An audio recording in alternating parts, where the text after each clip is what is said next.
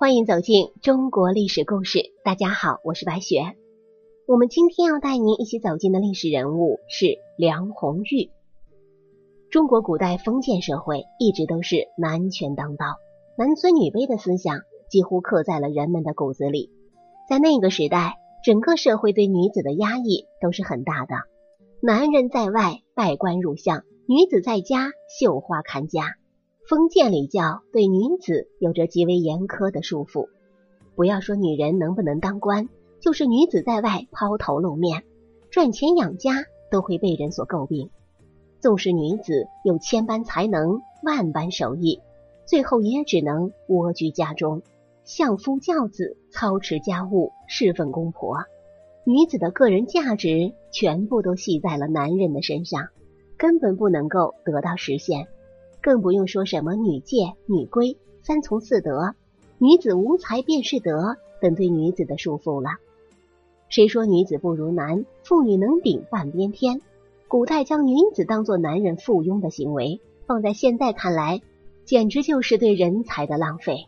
当然了，事情也有例外，在对女子严苛的古代，也有冲破束缚，以自己的能力受到世人敬重之辈。其中有一个女人。就是我们今天故事的主人公梁红玉。在当时的时代背景之下，梁红玉能够在史书中留下清名，也就显得弥足珍贵了。所以，出于新奇，也出于传奇的原因，关于梁红玉这么一个女将军的故事，流传下来的还是不少的。梁红玉的大名，也许还有些人没有听过，而她的丈夫，大家一定很熟悉，就是与岳飞。同为南宋中兴四将的韩世忠，梁红玉是南宋一位传奇的女性，不仅仅在于她曾独自率领义军与丈夫韩世忠共同抗击金军，更在于她身份的转变，从名妓到女英雄。梁红玉生于公元一一零二年，去世于公元一一三五年。我们来算一算，她才活了三十三岁。梁红玉是江苏淮安人，原籍安徽池州。她也算是一个命运多舛的女子。原本出生于军事世家，祖父和自己的父亲都是武将出身。她本也算是一位官家小姐，在开明的家庭环境中，她不同于一般的闺阁女子，只能待在家里学琴棋书画。琴棋书画要学，而她的父亲更是亲自教她一些。拳脚功夫，他聪明好学，能文能武，是街坊邻居口中的别人家的孩子。十几岁的妙龄少女，早早就在武艺上展现出了过人的天赋。有书记载说，梁氏生有神力，能满强弓，每发必中。按照正常的轨迹，在他成年之后，父亲会为他挑选一个年少有为、文武双全的少年郎。平平凡凡的过一辈子，但是后来他的祖父和父亲因为在平定方腊起义中贻误战机，问罪被杀，从此家道中落，梁家败落，父亲和祖父全部都被问罪斩杀。她一个女子在礼教甚严的封建社会，除了落入教坊为娼，也没有什么好的去处了。被捧在父母手心的掌中宝被打入了尘埃。要是换做别的闺阁小姐，恐怕早就一死了之了。但梁红玉却平静的接受了这一切。我想起罗曼·罗兰曾说过的一句话：世界上只有一种真正的英雄主义，那就是在认清生活的真相后，依然热爱生活。不管处于什么样的情况，都要好好活着。与其因为一时的苦难寻死觅活，不如静静的等待时机。这就是梁红玉从父辈身上学到的处事法则。梁红玉从小受到很好的教育，既通汉墨，又有武艺傍身，行事颇见侠气，而没有昌家之气，所以倒是闯出了一番名头。他与韩世忠的相遇，也是在庆祝镇压方腊起义的庆功宴上。当时的韩世忠只是一个小校，因为勇猛无双，擒获方腊而得以入席。梁红玉既然身为京口营妓，出现在庆功宴上，自然是卖笑取乐。在这场宴席当中，众人都在寻欢作乐，只有两个人不同。其一是韩世忠，立了很大的军功，但是极不适应这种场合，显得闷闷不乐；而另一个就是梁红玉，虽是下人，但毫无谄媚之色，还是英姿飒爽的模样。两个不能融入场合的年轻人就这样引起了对方的注意。也就是这次庆功宴让两个人相识，后来韩世忠将梁红玉赎回家为妾，从而成就了一段。美好姻缘。原本出身武学人家，梁红玉自幼跟随父兄习武，又接触了兵法武学，比之寻常女子更有胆魄。而与韩世忠结合之后，她的才能果真被激发了。玉隐统治苗阜，与威州刺史刘正彦曾经犯上作乱，囚禁宋高宗，逼迫他让位给年幼的太子，以达到掌权的目的。当时梁红玉正好在京中，因为是韩世忠夫人的缘故，苗刘二人不敢苛待他。太后于是找准机会，请求梁红玉出城求救。梁红玉一介女子，独自奔驰百里给韩世忠报信。韩世忠得到消息之后，带兵擒王，宋高宗的危机得解。事后，梁红玉先后被封为安国夫人、护国夫人。建炎三年。金兀术再次率军南下，攻破建康。宋高宗仓促南逃。唯一庆幸的是，金军不善水战，才给宋军喘息之机。后来因为深入敌后过久，金军开始撤退。韩世忠听到消息，率军阻击，史称黄天荡之战。在这场战役当中，梁红玉的作用发挥的更加明显，甚至可以猜测他是参与了战斗部署的。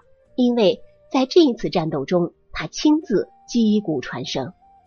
在通信不发达的古代，两军对战，击鼓鸣金都是指挥的一种手法。不同的鼓声和鼓点代表了不同的命令。梁红玉既然担当此任，足可见他的军事素养。而同时，鼓手也是敌军最想杀死之人。箭雨之下，可见其胆气。夫妇二人合力，以远弱于金军的战力。阻击敌军四十八日之久，虽败犹荣。这一次战斗的失败，很大一部分的原因都是因为韩世忠的轻敌。之后，宋高宗问败战罪，梁红玉亲自弹劾韩世忠，也是一手好棋呀。这一行为在当时看来也太过惊世骇俗。于私作为一个妻子，怎么能去跟丈夫对着干呢？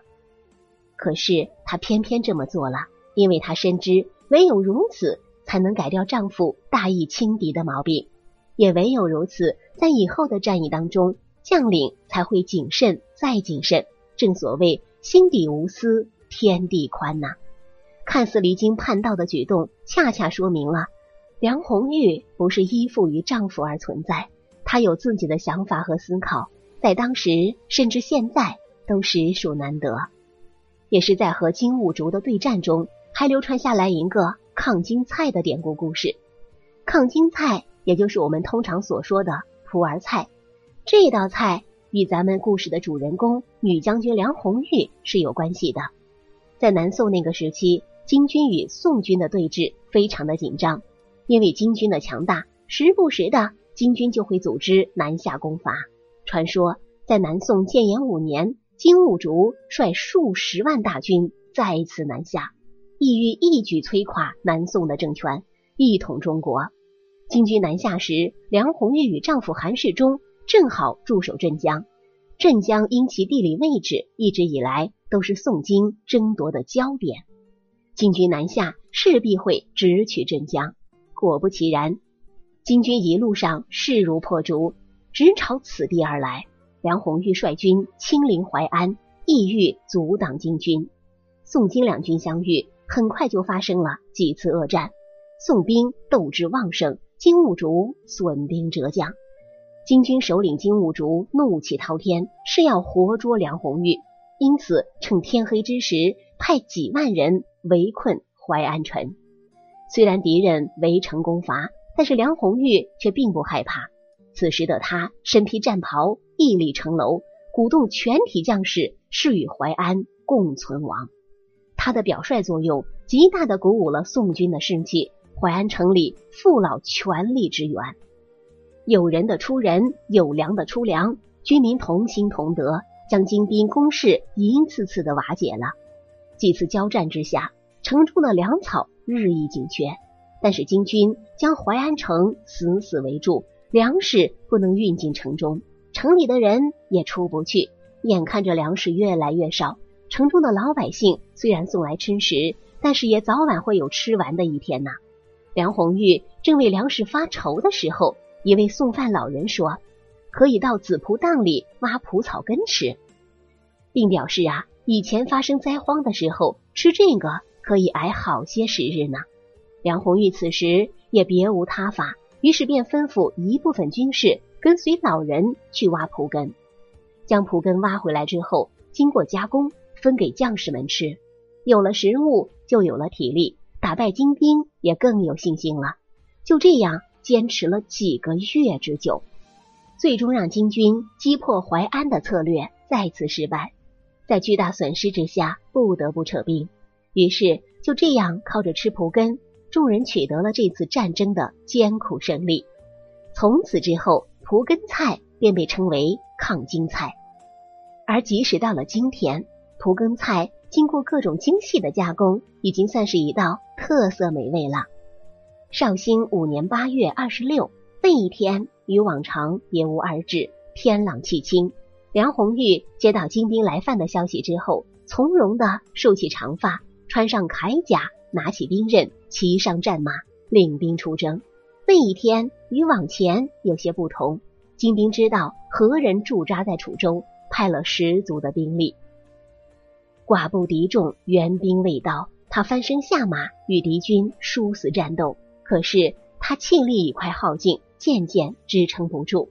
一时不察，金兵的大刀已到眼前，腹部受伤。他草草的包扎了一下，继续战斗。可是这一次，他再也没能站起来，永远的倒在了楚州这片土地。梁红玉虽是女儿身，但干的。全是惊天动地之事。有诗云：“也是红妆翠袖，然而青史丹心。”我想，这应该是对梁红玉最中肯的评价了。我们纵观梁红玉短暂的一生，经历过酸甜苦辣，曾低入尘埃，也凭借自己的本事守护一方百姓。她以一颗赤子之心面对各种纷争，活得恣意而自在。有多少女子在闺阁之中从未见识过真正的大千世界？当然，也有少数女子真正的活出了自我，通透也淡然。在南宋缺人之际，韩世忠自然无碍，而梁红玉则被嘉奖，进一步封杨国夫人。这就是南宋女将梁红玉，比之花木兰也是不差的。她曾身处泥污，却自强不息。从没有地位的官妓，成为让敌人闻风丧胆的女将，受到无数百姓的敬仰。他的一生很是短暂，只有短短的三十三年，而他的一生也很漫长，因为直到今日，仍然有很多人都记得他。好了，朋友们，本期的故事到这里就结束了，感谢您的收听。喜欢的朋友欢迎点赞转发，也欢迎您评论留言。当然了，更欢迎您的订阅。下期我们将和您走进十二岁考上秀才的韩景琦的故事。我是白雪，下期再见。